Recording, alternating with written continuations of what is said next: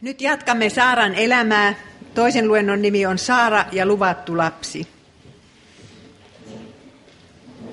Ja aloitamme siitä, mihin viimeksi jäimme, että kun Uudessa testamentissa luetaan, luetellaan vanhan testamentin uskon sankarit, niin siellä on sitten kahden naisen nimi tässä sankarien luettelossa. Miesten seassa kaksi naista. Toinen on Rahab ja toinen on Saara. Ja Saarasta sanotaan näin, että uskon kautta sai Saarakin voimaa suvun perustamiseen vieläpä yli-ikäisenä, koska hän piti luotettavana sen, joka oli antanut lupauksen. Että meillä on tämä todistus Saaran uskosta. Hän piti luotettavana sen, joka oli antanut lupo, lupauksen. Ja nyt sitten vuosi on mennyt siitä, kun Herra oli viimeksi käymässä Abrahamin luona ja nousi jollakin tavalla sitten ylös ja hävisi sieltä. Mutta nyt hän tulee ihan ihmisen hahmossa kylään. Sinne ilmestyy kolme miestä sinne Mamren teltalle, missä Abraham asuu, ja ne tulevat päivän kuumimpaa aikaa, jolloin kukaan ei yleensä kävellyt ulkona. Ja Abrahamilla on semmoinen eh, vaisto, että se tajuaa, että nämä vieraat on jotakin erikoista. Tai sitten hän on yhtä ystävällinen kaikille, jotka hänen telttansa tulevat. Ja hebrealaiskirja sanoo, että älkää unohtako vieraanvaraisuutta, sillä, sillä, sillä tavalla jotkut ovat saaneet pitää enkeleitä vieraina. Tekin kun pyydätte kotiinne eh, niitä eh, semmoisiakin ihmisiä, joilla, jotka ei oikein nyt niin ei heti ensimmäiseksi tekisi mieli pyytääkään, niin saattaa olla, että siellä on enkeleitä seassa. No, Abraham oikein siis ryntää palvelemaan niitä. Sanoi, että istukaa nyt tähän ja, ja tässä on teille vettä ja kohta tulee ruokaa ja, ja tota, menee heti sanomaan Saaralle, että nyt rupeaa leipomaan ja jotain niitä ohuita leipiä, mitä ne tuolla lähi, lähi syövät. Ja sitten vasikka teurastetaan ja minä luin tämän, tämän tänä aamuna raamatusta ja ajattelin, että minä olen sen verran maalaistelon tyttö, että minä tiedän, että siitä hetkestä, kun vasikka teurastetaan siihen, kun se tuodaan ihmisille tarjolle, niin ei siihen yksi tunti riitä. Kyllä siinä enemmän aikaa menee. No siellä ne istu alla ja odottivat sitä ruokaa ja Abraham seisoo ja palvelee siinä niin kuin orja. Ja sitten nämä, näillä on kaksi asiaa.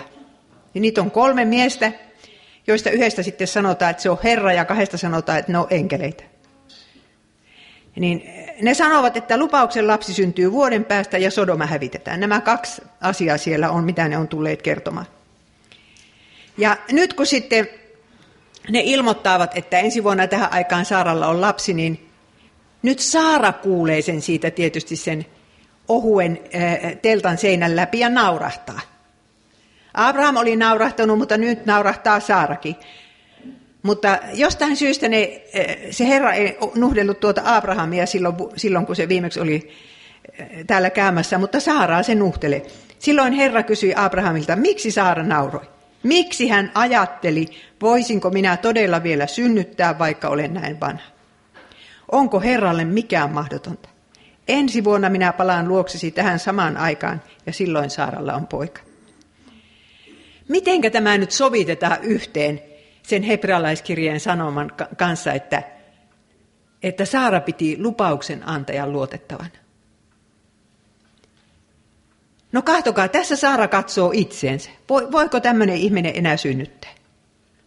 Kun me katsomme itseemme, niin meiltä se rohkeus pettää. Silloin pitää kääntää aina katse siihen lupauksen antajaan.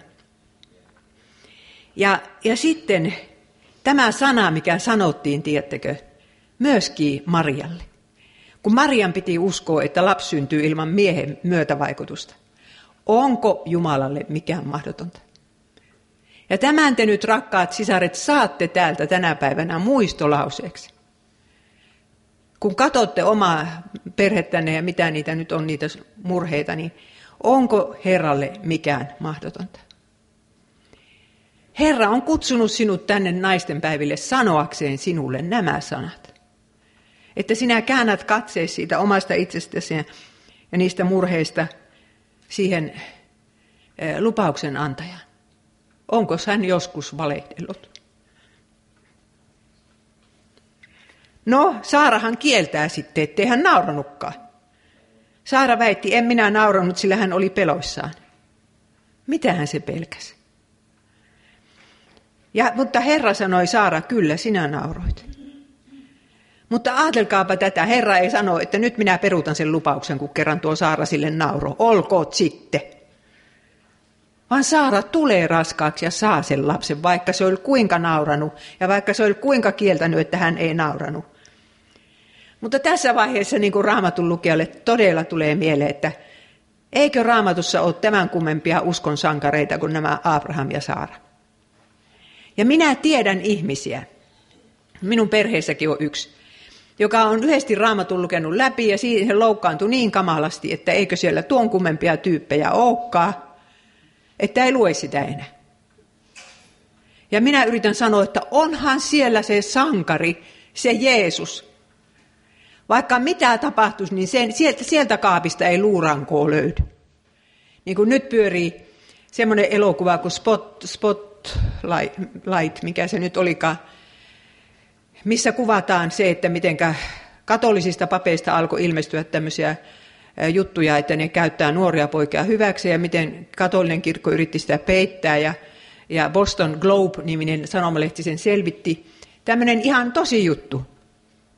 Ja minä luin eilen niin murheellisena sitä arvostelua Hesarista ja ajattelin, että tässä taas kristiuskon pisteet putoavat monen, monen miljoona ihmisen silmissä. Ja, mutta kun Jeesuksesta ei näitä löydy, vaikka miten etittäisi. On meillä semmoinen sankari. Jumalan kiitos. Että ei varmaan millään ideologilla, ruvetaanpa ehtimään sitten vaikka kommunistien kaapit, että löytyykö sieltä luurankoa, tai humanistien. Kaikista löytyy, mutta Jeesukselta ei löydy. Ja nyt minä haluan sitten teille sanoa, että epäusko ja epäily on kaksi eri asiaa. Abraham ja Saara epäilivät niin paljon, että järjestivät se haakarinkin siihen ihan tarpeettomasti. Ja sitten kun Jumala tulee lopulta ja 24 vuoden päästä ja sanoo, että ensi vuonna teillä on se poika, niin sitten ne nauraavat. Kun me katsomme itseämme, niin me epäilemme ja nauramme. Mutta kun me katsomme lupauksen antajaa, niin sieltä se usko tulee. Sieltä sanasta ja armon välineistä, mistä Jeesusta nyt katsotaan. Se on kuitenkin totta, että Jumalan lupausta Abraham ei epäuskossa epäilyt. Hän kyllä epäili, mutta hän ei epäuskossa epäilyt. Ja vaikka Saara hommasi se haakarin siihen, niin hän piti luotettavana sen, joka oli antanut lupauksen. Ja minä olen tullut siihen tulokseen, että epäusko hylkää armon välineet. Epäusko sanoo, että minä en tarvitse enää raamattua, minä en tarvitse enää kirkkoa, minä en tarvitse enää ehtoollista, minä olen niin pettynyt tähän koko hommaan ja eihän se Jumala ole ollenkaan oikeudenmukainen. Sitä on epäusko. Ja silloin menee kyllä todella viimeinenkin usko, kun he hylkää ne armonvälineet.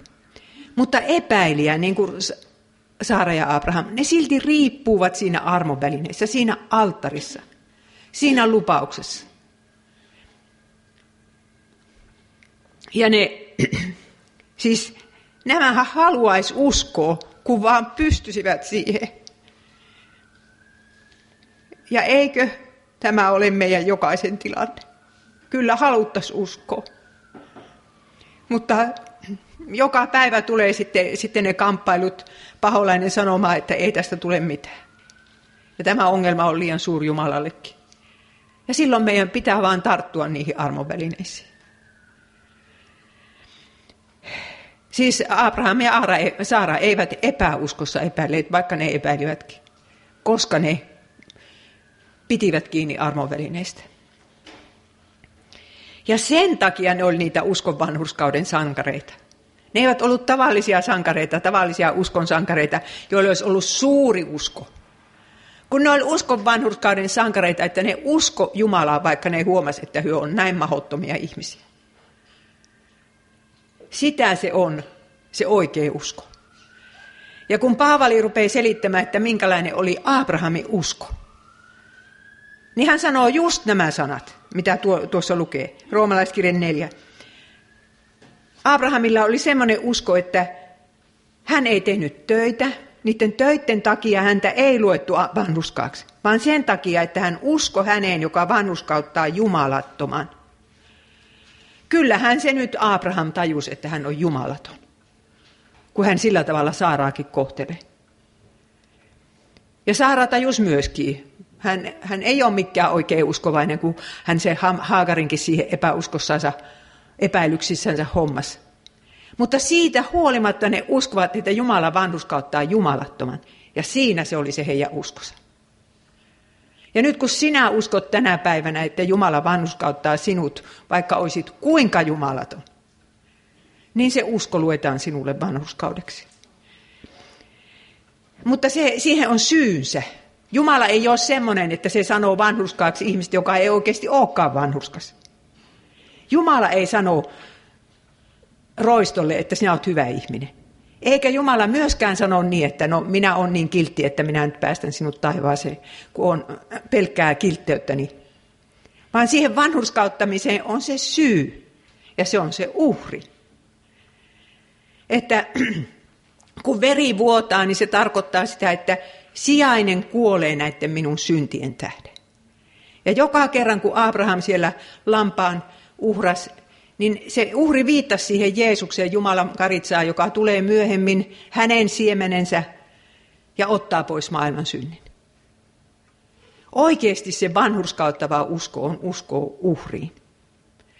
Ja nykyään on mennyt tämä, tämä kristiusko semmoiseksi, että aukaset ram, radio ja kuuntelet sieltä yleisohjelmalta hartauksia, niin milloinka löytyy sieltä uhri, veri. Sieltä löytyy semmoinen kiltti Jumala, joka ei tekisi pahaa kärpäsellekään. Mutta ei siellä tämmöistä Jumalaa löydy. Ja Jumala on täysin epäoikeudenmukainen, jos hän ottaa ihmisiä taivaaseen pelkkää kilttöyttänsä. Mutta hän on oikeudenmukainen, jos hän ottaa ihmisiä taivaaseen, kun hän on sen synnin rangaissut pahimman päälle Jeesuksen ristissä. Ei ole kellään nokan koputtamista, ei paholaisellakaan viimeisellä tuomiolla kun, kun Jumala tämmöiselle vanhuskautetulle sanoo, että ei siinä ole mitään vika. Ei se ole mitään pahaa tehnyt. Kun Jeesuksen kanssa on tehty vaihtokauppa. Se paha, mitä minä olen tehnyt, se on Jeesuksen päällä ja se hyvä, mitä Jeesus on tehnyt ja vielä, äh, vielä hänen, kun hän on sen rangaistuksenkin kantanut, niin se, se tulee sitten minun hyväksi. Ja tätä sanoo Luther autuaksi vaihtokaupaksi. Ja tämä on se, se Abrahamin ja Saara usko. Ja se on niin totta, että silloin kun meillä on epäilysten aikoja ja hirveän vaikea usko ja raskasta elämä, niin armon välineet, raamattu, kaste ja ehtoollinen, pitävät sitä uskoa yllä. Jos joku sanoo, että minä olen niin väsynyt, että minä en jaksa raamattua lukea, en virttaveista enkä kirkkoon lähteä, niin se on ihan sama kuin sanoisi, että minä olen niin sairas, että minä jaksa mennä lääkäriin. No mitäs apua sitä sitten mistään tulee? Kun Jumala on antanut nämä välineet, joissa hän on aina läsnä. Ei tarvitse arvata, että onko hän läsnä vai eikö ole, kun tartutaan tähän raamattuun. Tai mennään sinne ehtoollispöytään. No niin, tämä oli se ensimmäinen asia, mutta sitten on se toinen. Mitä se Jumala tuli sanomaan? Oikeasti hän oli tullut tutkimusretkelle. Taivaaseen oli kohonnut hirveä huuto Sodoman kohdalta. Siellä lapset nuoret, hyväksikäytetyt, raiskatut huutaavat äh, tuskaansa ja Jumala on kuullut sen huudon ja lähtee kahtomaan, että mikä on tilanne Sodomassa. Ja hän sanoo Abrahamille näin. Valitushuuto Sodoman ja Komoran asukkaiden takia on suuri ja heidän syntinsä on hyvin raskas. Siksi minä aion mennä sinne katsomaan, ovatko he todella tehneet kaiken sen pahan, mistä valitetaan. Minä haluan saada siitä selvän. Ja aina kun luovutaan tästä raamatun parisuhdelaista yksi plus yksi on yksi, niin kyllä siellä aina on itkeviä uhreja ja usein ne on niitä lapsia. Että kun erotaan ja partneria vaihdetaan ja, ja ei ole enää kukaan, joka oikein niitä, niiden lasten takia haluaisi uhrautua. Ja sitten kun vielä käytetään lapsia hyväksi, netti on täpösen täynnä lapspornoa. Missä ne on ne lapset? Joka ikinen, joka katsoo sitä pornoa, olipa se sitten lapsi tai aikuisporno, on, on syyllinen siihen hyväksikäyttöön. Ja mitä kaikkea tässä maassa tapahtuu salassa kaiken maailman seuroissa, vaikka urheiluseuroissa, sitä ei kukaan tiedä. Mutta Jumala tietää. Ja hän tulee myös tänne ja katsoo, että minkälaista meininkiä täällä on. Niin. Sodoma oli siis siinä kunnossa, että siellä tuskin oli ollenkaan tavallista heteroseksiä. Ja Abraham tietää tämän. Jutut ovat kantautuneet hänen korviinsa ja Lootkin, kun asuu siellä. Ja sitä paitsi, kun Abraham kävi pelastamassa ne sieltä sotaretkeltä, siellä oli koko Sodoman kaupungin asukkaat siellä. Ja Abraham vei ne kotiinsa ja kyllähän se kerkisi niihin sillä väliin tutustua. Ja aatelkaa, vaikka ne on tämmöisiä, niin Abrahamille tulee niin kamala hätä niistä. Abraham ei ollut mikään homofobikko. Se piti kyllä homoja ihan samanlaisena ihmisenä kuin muitakin ja rupeaa rukoilemaan hartaasti Jumalaa ja tinkimään. Ja ensin hän sanoo niin, että ehkä kaupungissa on 50 hurskasta, tuhoaisitko sinä sen silloinkin? Etkö armahtaisi tuota paikkaa niiden 50 oikeamielisen vuoksi, jotka siellä asuvat? 50. Ja minä sanoisin, että niissä kaupungeissa oli, siellä oli neljä kaupunkia, niin ainakin 50 000 asukasta. No, no sanotaan ainakin 30 000. Siellä oli Loot, hänen vaimonsa ja tyttärensä, siitä tulee jo neljä. Ja sitten on sulhaset, toivon mukaan uskovaisia. No ei ne kyllä ollutkaan. Siitä olisi tullut kuusi. Ja, ja sitten Abraham tinkii niin kauan, että päästään kymmenen. Herra lupaa, että jos siellä on kymmenen, niin minä pelastan koko kaupungin. Sitten ei Abraham enää, enää pyydä mitään. Siihen se lopettaa. Minä luulen, että Abraham on ihan varma, että kyllä sieltä kymmenen löytyy. Mutta ei sieltä löydy. Ja ajatelkaa tämän kertomuksen valossa, mitä se merkitsee, että täällä Porissa on muutama änkyrä uskovainen, jotka vielä uskovat raamattuun ja pitävät sitä arvossa. Tai siinä kaupungissa, mistä te tulette.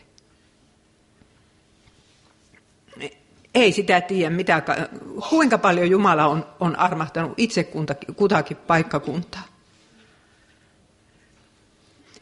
Että siellä on ne muutamat esirukoilijat, ja, ja jotka, jotka niin kuin pitävät siellä kuitenkin Jumalan sanaa arvossa. No sitten kaksi, siis ne enkelit menee Sodomaan ja Herra jää keskustelemaan Abrahamin kanssa sitten, kai se jonnekin siitä häviää, mutta enkelit menee Sodomaan ja Loot heti huomaa, että sen saman kuin Abraham, että nämä ei ole tavallisia turisteja ja rupeaa pyytämään niitä sisälle. Ja ne miehet sanoo, että me jäähän kedolle. Siis ei tulla ollenkaan kaupungin muurien sisälle, joka on vaarallinen paikka siellä kaupungin ulkopuolella. Ja Loot pyytää, että tulkaa nyt meille ja kun ne tulee, niin koko kaupungin miehet, siinä sanotaan, että nuoret ja vanhat, siellä oli papparaiset mukana. Yrittävät työntyä sisälle ja sanovat, että me halutaan raiskata ne miehet, jotka tuli sinun luoksesi. Tämä on, on siis tilanne. Mutta ja ne meinaa käydä lootin päälle, mutta ne enkelit kiskasee lootin sisälle ja sokaisee niiden kaupungin miesten silmät, ettei ne näe, missä se ovi on. Mutta nyt on nähty tarpeeksi. Nyt Jumala tietää, mitä Sodomassa ja Komorassa tapahtuu. Ja nyt on Jumalan kärsivällisyys niin loppu, että hän tuskin jaksaa enää aamu odottaa ennen kuin tulee tulta ja tulikiveä. Ei yhtään päivää hän oota enää. Ja tiedättekö, siis Lootin olisi pitänyt saarnata lakia. Sen olisi pitänyt saarnata sitä raamatun parisuhden lakia siellä. Nyt nämä ihmiset ei ne ehkä tienneetkään, että tämä on synti. No kyllä kai nyt ihminen sen verran tietää, ettei se ainakaan pitäisi toisen kimppuun hyökätä. Vaikka ei raamatusta mitään tietäisi, niin kultaisen säännön perusteella, mitä tahdot ihmisten tekevän teille, tehkää te myös samoin heille, että kyllä ne nyt sydämessään tiesivät tekevänsä syntiä. Mutta sitten ajatelkaapa sitä, että Raamattu sanoo näin. 19. Mutta kun Jumala hävitti Tasangon kaupungit, hän piti Abrahamin mielessään ja sen vuoksi hän toimitti Lootin pois tuhon keskeltä ennen kuin hävitti kaupungit, joissa Loot oli asunut. Abrahamin ja Saaran esirukoukset eivät olleet menneet hukkaan. Ne enkelit piti huolta siitä, että tämä porukka lähtee täältä pois. Ja kun heille sanotaan, Lootille sanotaan, että nyt heti on lähettävä, kohta jyrisee. Kukas meistä jättäisi hei kaikki talonsa ja pankkikirjansa ja kaikki, kaikki, että ei edes jotain reppuun yritä koota kaikkein tärkeimpää tavaraa. Loot ei olisi halunnut lähteä sillä lailla. Se oli koko ikänsä koonnut sitä omaisuutta. Ja nyt lähdetään juoksemaan. Minun isä on kahdesti lähtenyt evakkoon ja ku, ku, kuvasi kyllä moneen kertaan, miten se tapahtui. Saihan ne sentään rekeen jotakin ottaa. Mutta ei siinä, siinä lähtiessä, niin kuin, ei, siinä on niin paniikissa, että ei siinä pysty rauhallisesti ajattelemaan. Mutta, mutta tuota, siis sedän ja tädin esirukoukset. Tämä kohta lohduttaa minua niin kauheasti, kun minä tajuan, että minun sukulaislapset ja nuoret elävät tämän jumalattoman maailman keskellä just niin kuin Sodomassa. Ja arvot on samat kuin Sodomassa. Mutta sitten ennen kuin alkaa paukkua, niin Jumala lähettää enkelin vetämään ne sieltä pois.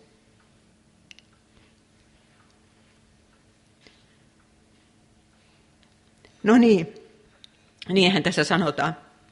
Kun hän vieläkin vitkasteli Loot, miehet ottivat kädestä häntä, hänen vaimoaan ja molempia tyttäriään ja veivät heidät ulos ja päästivät irti vasta kaupungin ulkopuolella. Herra oli näet päättänyt säästää heidät. Yksi enkeli tarttuu Lottia ja vaimoa käteen ja rupeaa raahaamaan niitä. Ja toinen enkeli tarttuu tyttöjä käteen ja rupeaa raahaamaan niitä. Ja puoliväki sinne saadaan sieltä ulos. Mutta Lootin vaimo kääntyy ympäri ja katsoo, vaikka enkelit oli sanonut, että ei saa katsoa taaksensa. Ja tämä, hänhän sitten muuttuu suolapatsa, jää sinne.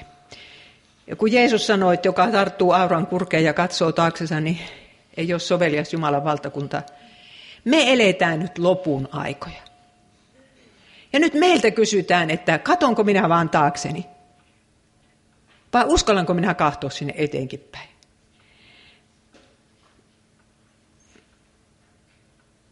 Jeesus itse sanoo näin, että tämä on Luukas 17.28. Samoin kuin kävi Lootin päivinä, he söivät, joivat, ostivat, myivät, istuttivat ja rakensivat, mutta sinä päivänä, jona Loot lähti Sodomasta, satoi tulta ja tulikivää taivaasta, ja se hukutti heidät kaikki. Samoin käy sinä päivänä, jona ihmisen poika ilmestyy. Me ollaan nyt menossa sitä aikaa kohti. Maailma on niin kuin viittavaille kaauksessa. Nyt ei rajat pidä missään, ei ainakaan Euroopassa.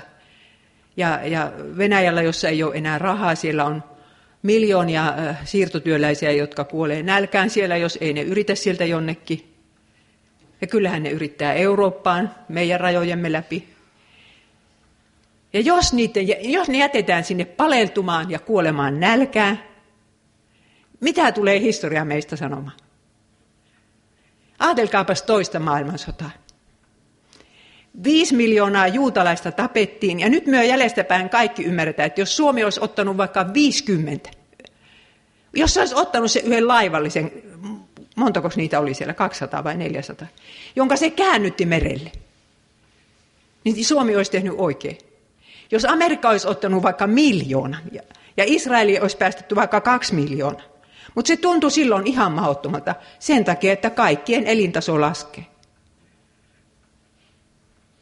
Historiaa tulee vielä katsomaan tätä asiaa just niin kuin nyt, mitä me ajatellaan holokaustista.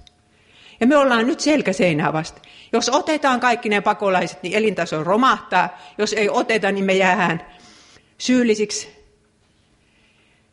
Mutta tiedättekö, maailman loppu on lähellä. Minä olen niin hermona, kun minä ajattelen tätä asiaa, että minä olen tosi hermona. Ja sitten minä aina, mulla on sein, makuhuoneen seinällä lukee, että älä pelkää, vaan usko.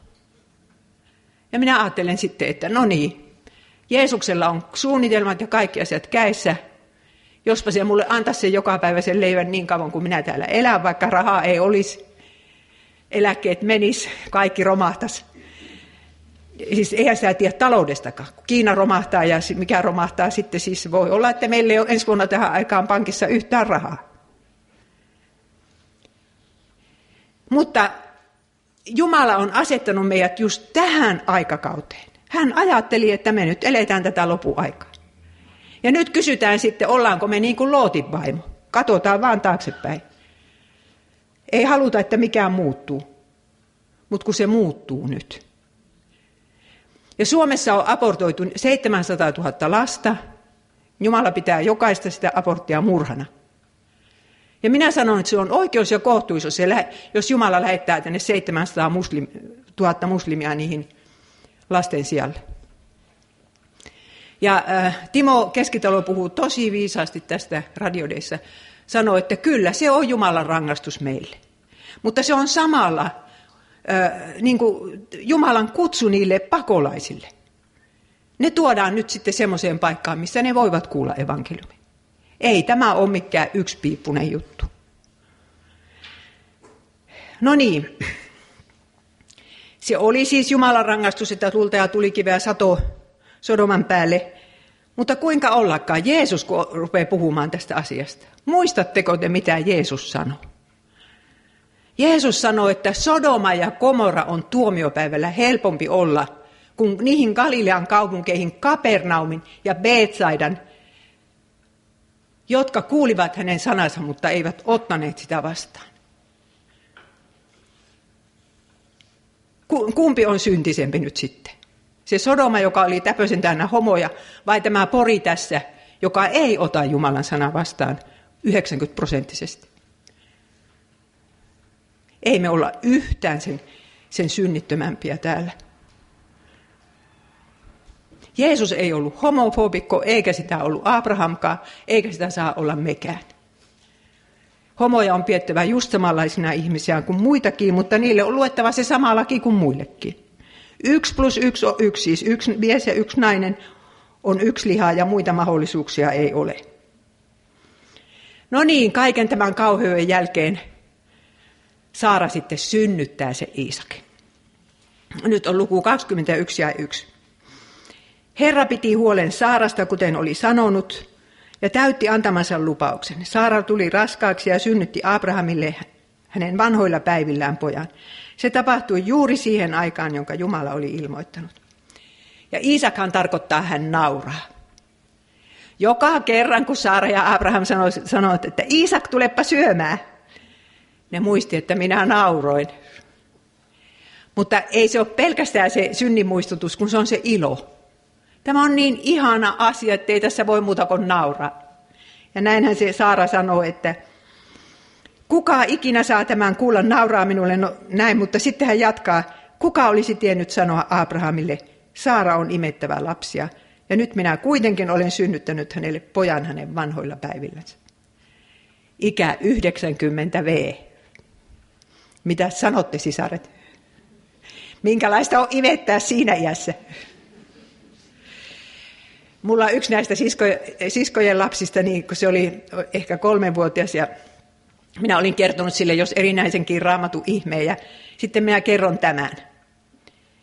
Ja sanon, että se on yhtä vanha kuin tuo sinun mummus. Niin siihen asti tämä kolmenvuotias oli kaiken uskonut, mitä minä sanoin, mutta sitten se sanoi, Mailis, onkohan tuo juttu ihan totta? että niin vaikeaa se on uskoa siihen, mutta mutta kun Jumalalle ei ole mikään mahdotonta, niin Saarahan sai 90 lapsen ja jaksoi sen vielä imettää ja kasvattaa. Ja sitten oli Abraham ja Saara elämässä niitä onnenpäiviä, kun ne seurasi, että ensimmäinen hymy, ensimmäinen, nyt se kääntyy jo maalle ja sitten se osaa jo istua ja kohta se lähtee kävelemään ja sanoo isi ja äiti. Ja me saamme rukoilla Jumalalta, että hänkin, hän antaisi meille näitä onnenpäiviä. Se ei ole huono rukous, kun se on ihan hyvä rukous. Ja saamme rukoilla lapsillemme. Anna Herra heille onnenpäiviä. Ja usein, kyllä aika usein minä kyllä pyönkin, siis kun aamulla rukoilen tämän lapsikatraan puolesta niihin 19 siskoja ja veljen lasteni, että ne sais kokea oikeita iloa. Siis ilo. Se on niin tärkeä tässä elämässä. Ja sitäkin, kun on sitten sitä iloa tarjolla, vaikka minkälaista huonoakin iloa, mutta että oikeita iloa ja oikeata onne ja oikeita rakkautta. Sitähän me toivomme. No niin, sitten tulee rinnasta vierottamisen juhla. Oikein juhlittiin sitä asiaa ja siihen aikaan, kun imetettiin lasta 3-5-vuotiaaksi, niin Ismail oli sitten siinä vaiheessa 16-18-vuotias. Ja se ilkku, taikka ilvehti, se varmaan kiusasi sitä pikkuveljeensä. Ja se oli Saaralle viimeinen pisara. No niin, nyt ollaan luussa 21 ja 9. Ja Saara näki egyptiläisen Haagrin pojan, jonka tämä oli Abrahamille synnyttänyt, ilvehtimä, ilvehtivän, ja sanoi Abrahamille, aja pois tuo orjatar poikinensa, sillä ei tuon orjattaren poika saa periä minun poikani Iisakin kanssa. Kova sana.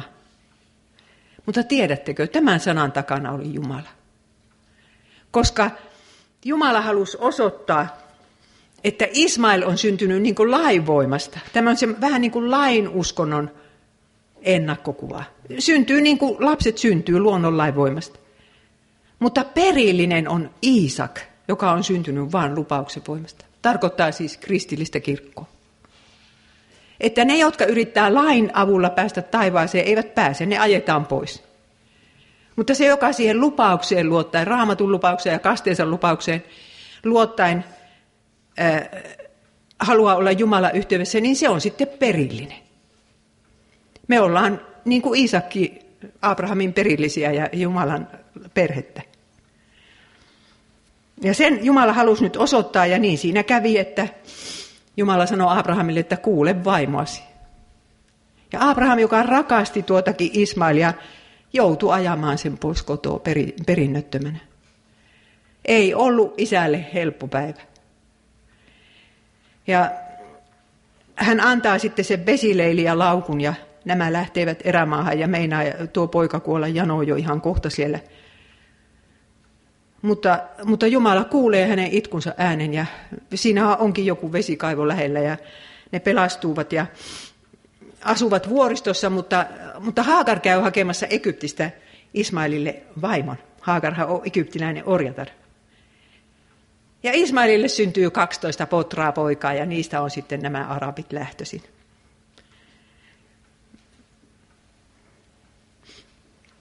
Mutta sitten tulee Saaran elämään ja Abrahamin elämään se viimeinen kiusaus. Ja jotenkin sitä raamatun lukija ajattelee, että eikö nuo satavuotiaat jo saisi elää muutaman, tai siis loppuelämänsä ilman, että jotain hirveitä tragedioita tulee. Mutta yksi suomalainen kuuluisa sieluhoitaja, kirjailija, joka on vanhuudesta kirjoittanut, sanoi jossain seminaarissa, että kyllä se vanhoille ihmisille vielä ne kovimmat koettelemukset tulevat. No meillähän se on sitten tämä kuolemankin jo aika lähellä ja, ja ne kaikki sairaudet, mitkä siinä tulee ja kaikki ne luopumiset, jos puoliso kuolee ja kaikkea tätä. Ja nyt tulee Saara elämään se viimeinen kiusaus, Yhtenä aamuna hän herää ja mies ja poika eivät ole missään. Siinä vaiheessa Saara, tuo Isak on jo 17-vuotias. Ja Saara on 107 ja Abraham on 117.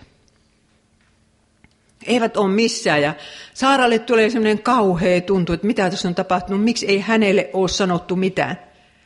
Ja kysyy palvelijoilta ja joku tietää, että ne lähtivät äh, ennen auringon nousua ja sanovat olevansa ainakin viikon siellä. Ihan varmasti Saaralla on semmoinen ilkeä tunne, että nyt on Ismail vaarassa, jotakin siellä tapahtuu, kun hänelle ei ole kerrottu mitään. Ja siinä sitä yli sata vuotta tätä uskomista ja toivomista opetellun nainen joutuu siihen, siihen tuskaan, että viedäänkö häneltä se lapsi. Herra tietää, mitä nainen jaksaa. Ja sen takia Herra ei herättänyt Saaraa sinä yönä ja sanonut, että ota Iisak ainokainen poikasi ja uhraa hänet Moorian vuorelle. Saaralle ei tätä sanottu, koska Saara on heikompi astia ja Jumala tietää, että se on liikaa vaadittu äidiltä. Ja tässä vaiheessa kysytäänkin sitä, että kuka se on se perheenpää. On olemassa ratkaisuja, jotka on liian raskaita naiselle ja jotka mies joutuu sitten tekemään, jos, jos kantaa sen vastuun siitä perheen päähommasta. Kun Abraham oli koko ikänsä opetellut erottamaan Jumala äänen muista äänistä, niin hän tunnisti, että tämä on Jumala. Ja jos Jumala antaa noin hirveän määräyksen, niin Abraham nousee heti ylös, satuloi aasissa, ottaa pojan, kaksi palvelijaa ja lähtee matkalle. Herra sanoo, ota mukaasi ainoa poikasi Iisak, jota rakastat. Lähde Morian maahan ja uhraa hänet siellä polttouhriksi vuorelle, jonka minä sinulle osoitan. Ja kun Luther selittää tätä kohtaa Genesis kommentaarissa, niin, niin täytyy sanoa, että Luther suorastaan itkee. Ja sanoo, että, että Jumalahan näyttää tässä saatanalta. Jumala ei ole ikinä mitään ihmisuhreja vaatinut. Hän, hän on vastustanut ihmisuhreja, kun Noalle oli sanottu, Mo, Mooseksen lakia ei ole vielä, mutta Moa, Noalle oli sanottu tämä ihmisarvo. Vaadin tilille jokaisen ihmisen, joka vuodattaa lähimmäisensä veren. Joka ihmisen veren vuodattaa, hänen verensä on ihminen vuodattava, sillä omaksi kuvakseen Jumala loi ihmisen. Tämä on suomeksi sanottuna, kuoleman rangaistus on oikein. Ihmis, Jumalan kuva on niin arvokas, että jos joku tappaa ihmisen, niin hänelle on langetettava kuolemanrangaistus, lukee nyt siellä 1 Mooses 9. Ja taatusti Abraham tämän tietää. No kuinka Jumala nyt voi vaatia sitten tämmöistä? Ja Abraham muistaa ne ihmisuhrit, jotka hän e- ehkä oli siellä uurissa nähnyt. Ja hän oli aina uskonut, että hänen Jumalansa on erilainen. Eikö se nyt olekaan erilainen? Että ihminen voi joutua niin kauheeseen kiusaukseen ja synkkyyteen, siis Jumalan lapsi, että onhan tämä nyt ihan sanoin kuvaamatonta. Mutta ota mukaasi ainoa poikasi Iisak, jota rakastat. Silloin kun kuuluu ääni Jeesuksen kasteen, vai onko se nyt kirkastusvuoden kohdalla, että minun poikani, jota minä rakastan, niin siinä kuuluu tuo ääni.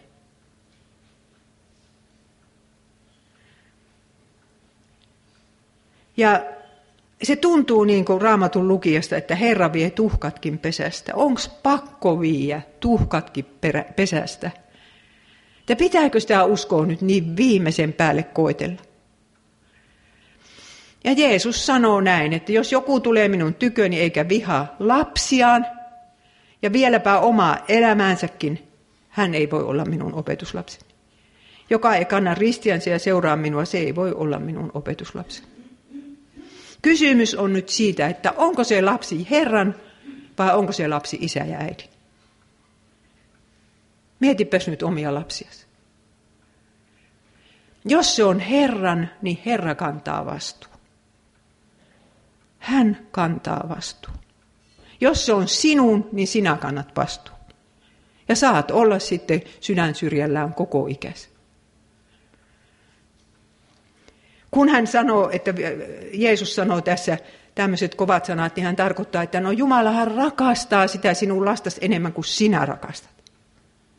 Ja tietää varmasti, mikä sille on parasta.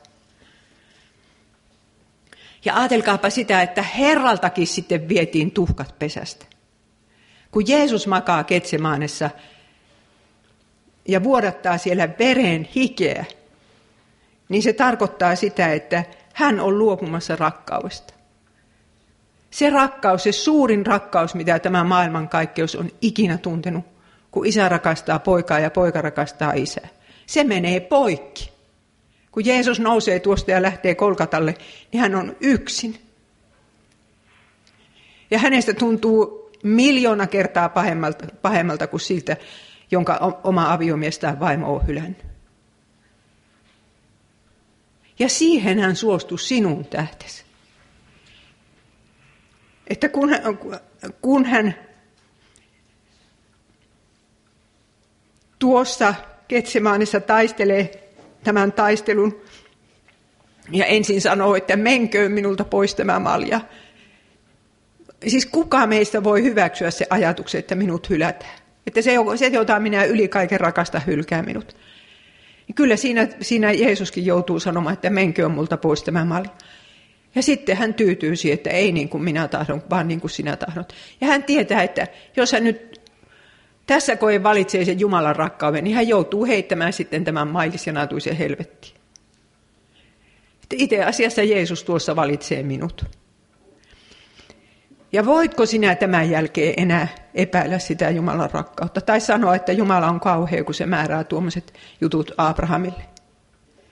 Kun Jumala tietää, mitä hän tekee. Silloinkin, kun hän antaa kärsimystä.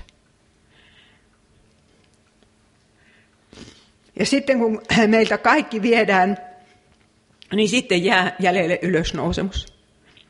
Ja sehän se jäi Abrahamille, kun hebrealaiskirje 11.17 sanoi, että usko sai Abrahamin tuomaan Iisakin uhriksi, kun hänet pantiin koitteelle. Hän päätteli, että Jumala kykenee jopa herättämään kuolleen. Se oli, asia oli niin, että se piti uhrata vielä polttouhriksi. Se piti polttaa se ruumis.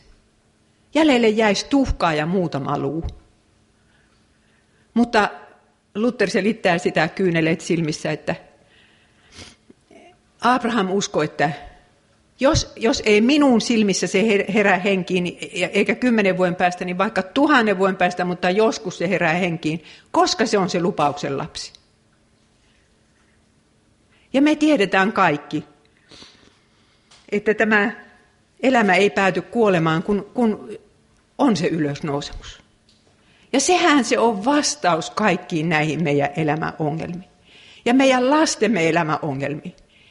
Jos ne viime tipassa muistavat sen Jumalan sanan, mitä heidän sydämeensä on kylvetty, ja huutaavat Herraa auksi, niin sitten, sitten se vaikea tie, mitä ne kulkivat, oli tie taivaaseen.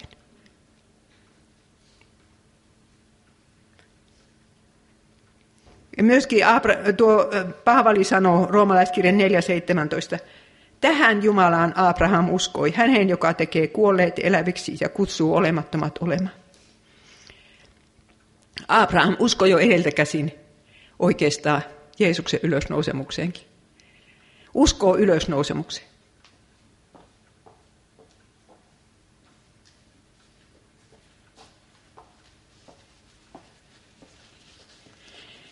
Ja tämä jää sitten meillekin lohdutukseksi näissä vanhuuden murheissa.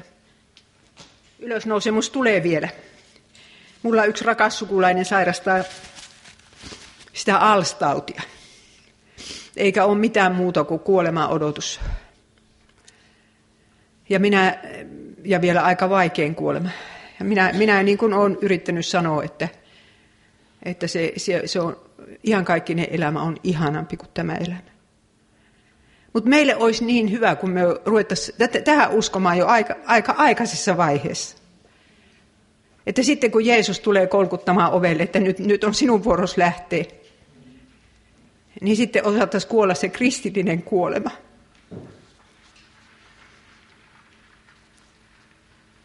No niin, kun ne on kolme päivää kulkeneet, ja ajatelkaa sitä Abrahamin joka ikistä askelta, kun se kulkee sitä kolme päivää, ja ja tuota, se poika vieressäänsä ja kuvittelee eiltä käsi, että hänen on lyötävä se veitsi tuon pojan rintaan ja sitten vielä poltettava se ruumis.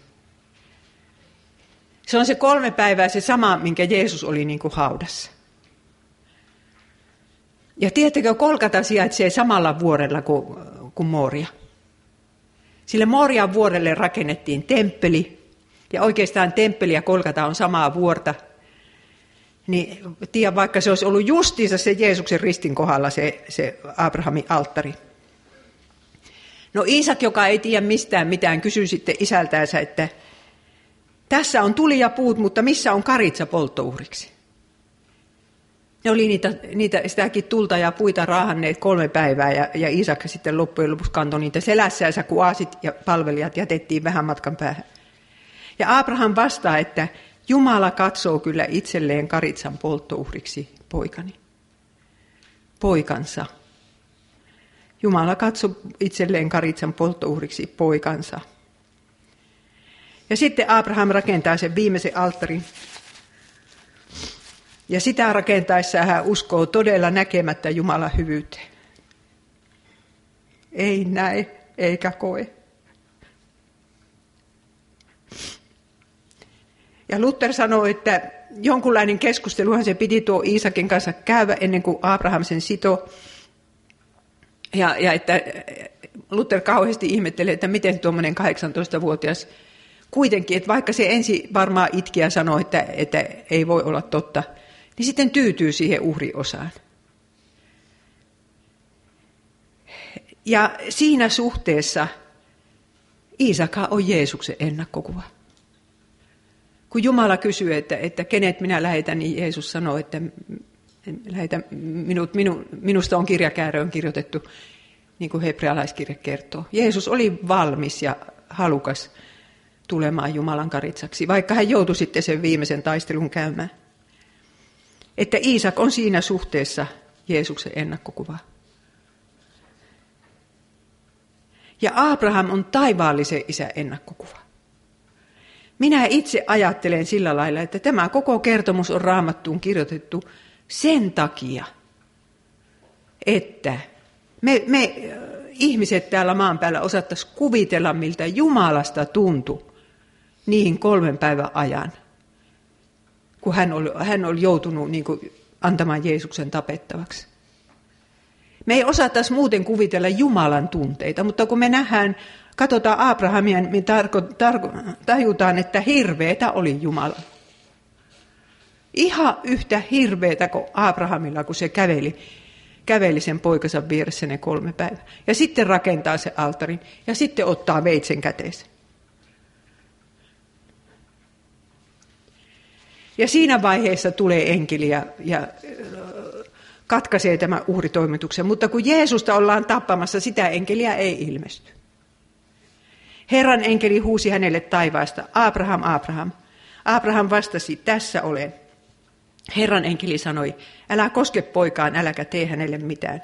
Nyt minä tiedän, että sinä pelkäät ja rakastat Jumalaa, kun et edes kieltäytynyt uhraamasta ainoa poikaasi.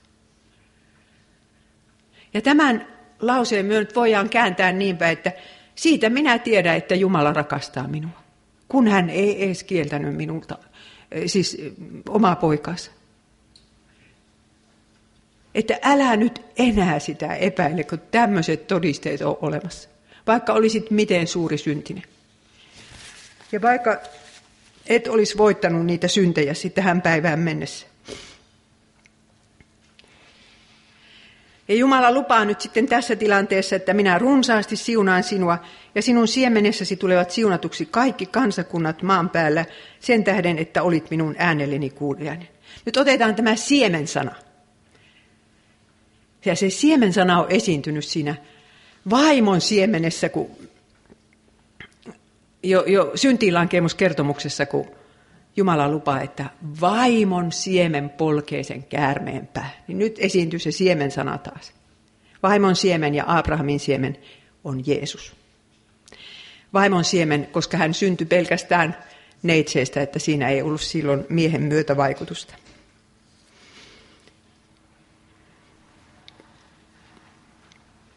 Ja kuinka ollakaan, siinä on yhtäkkiä näkyy pensas, jonka on oinas tarttunut sarvistansa. Ja Abraham ottaa se oinaa ja uhraa sen niin kuin Iisakin sijaisena siinä. Ja niin käy toteen se Abrahamin sana. Jumala katsoo kyllä itselleen karitsan polttouhriksi poikani. Mutta tämä on ennakkokuva Jumalan karitsasta, joka ottaa pois maailman synnin. Se oinas, joka siinä uhrattiin, niin se oli Jeesuksen ennakkokuva.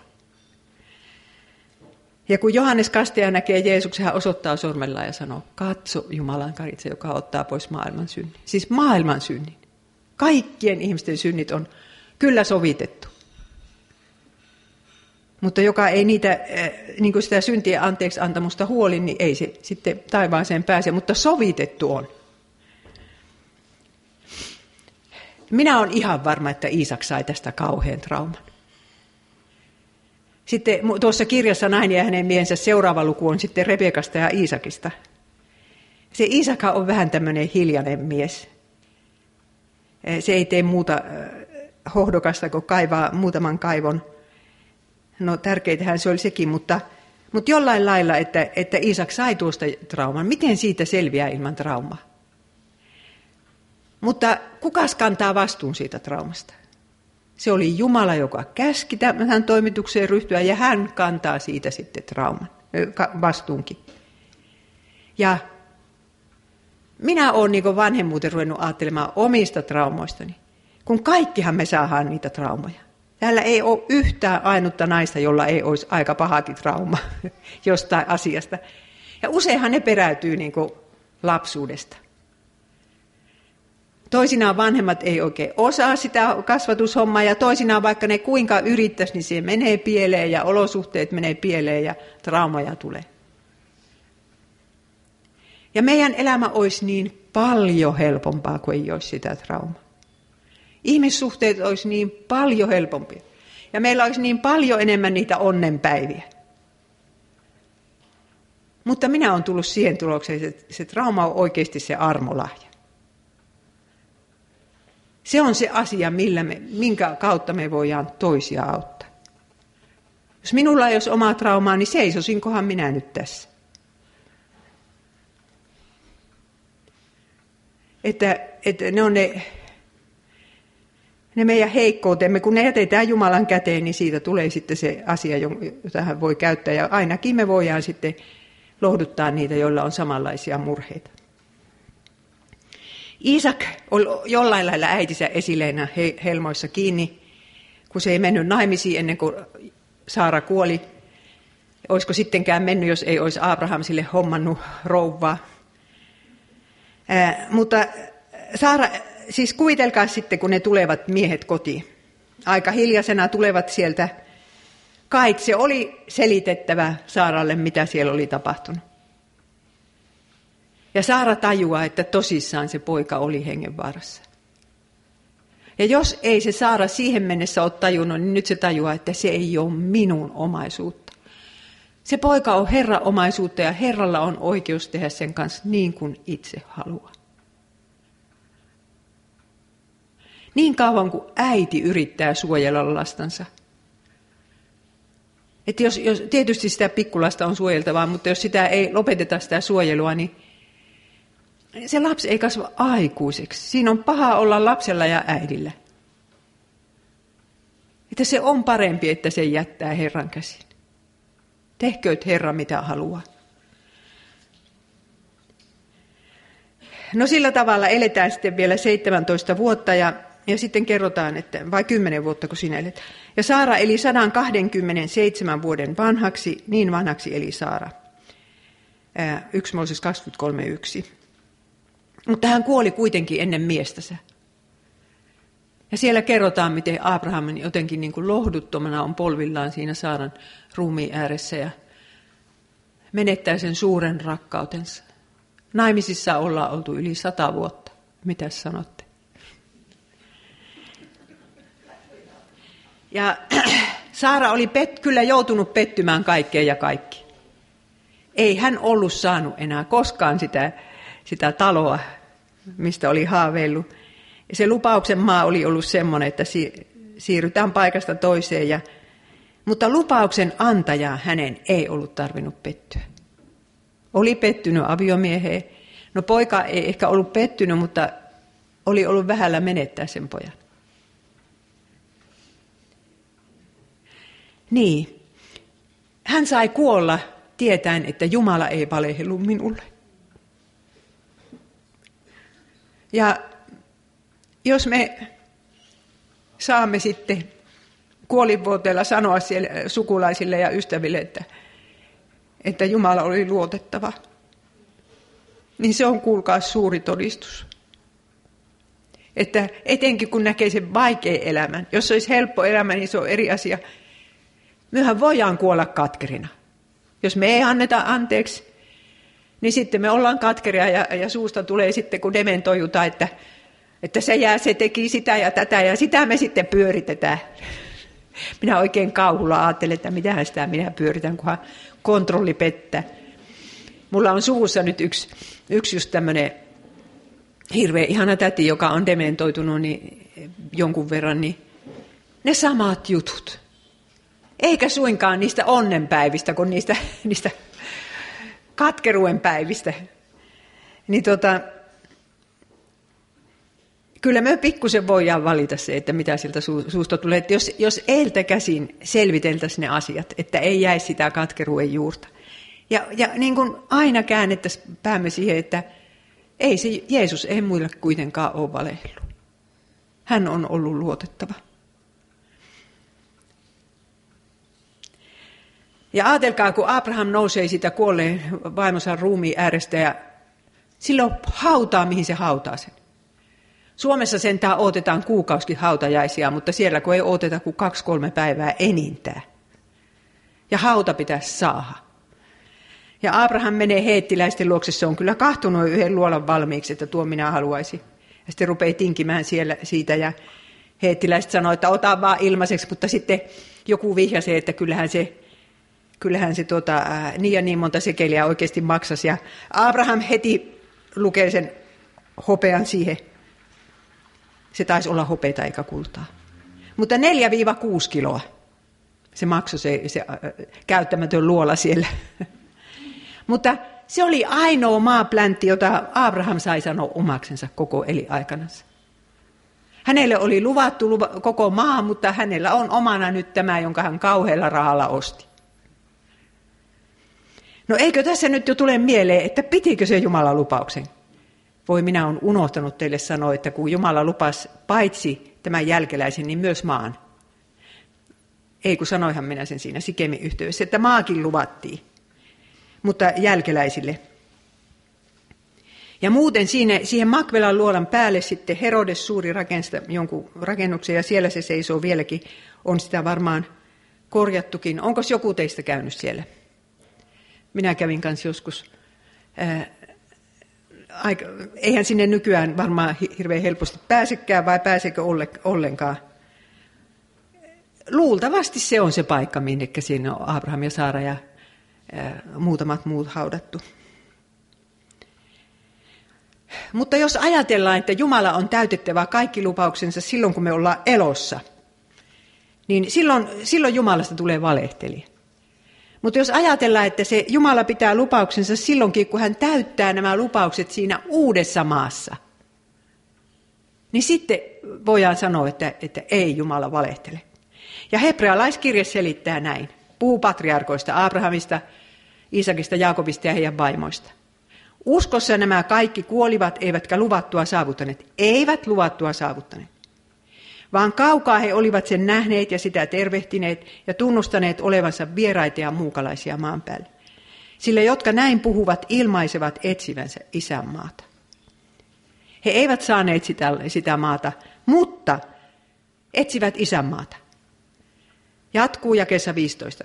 Jos he olisivat tarkoittaneet sitä maata, josta he olivat lähteneet, niin olisihan heillä ollut tilaisuus palata takaisin. Mutta nyt he pyrkivät parempaan, se on taivaalliseen. Sen tähden Jumala ei heitä häpeä, vaan sallii kutsua itseään heidän Jumalaksensa, sillä hän on valmistanut heille kaupungin. Uusi Jerusalem. Abraham ja Saara näkivät sen uskossa. Uuden taivaan ja uuden maan ja uuden Jerusalemin. Ja Jumala on sen kaupungin rakentanut ja sieltä ei tarvitse enää pois lähteä. Ja kun minä äsken kuvasin tätä maailman tilannetta niin kauheaksi, niin tässä se on se toivo, jos me ajatellaan, että maailma menee nyt vaan ihan mahdottomaksi, no menköön, kun Jumala luo uuden taivaan ja uuden maan, jossa meitä odottaa kaikki ihanuus, mikä täällä. Mutta, mutta ei saastetta ollenkaan ja vielä ei syntiä eikä surua eikä kuolemaa eikä eroa. Käännetään siihen katseemme. Todella ihan totta, ystävät. Tässä on se vastaus, se uusi taivas ja uusi maa. Siellä ei tarvitse omia syntejäsekään enää itkeä. Ah, jos kerran minäkin sinne murheen maasta pääsisin. Ja kaikki minun rakkaani.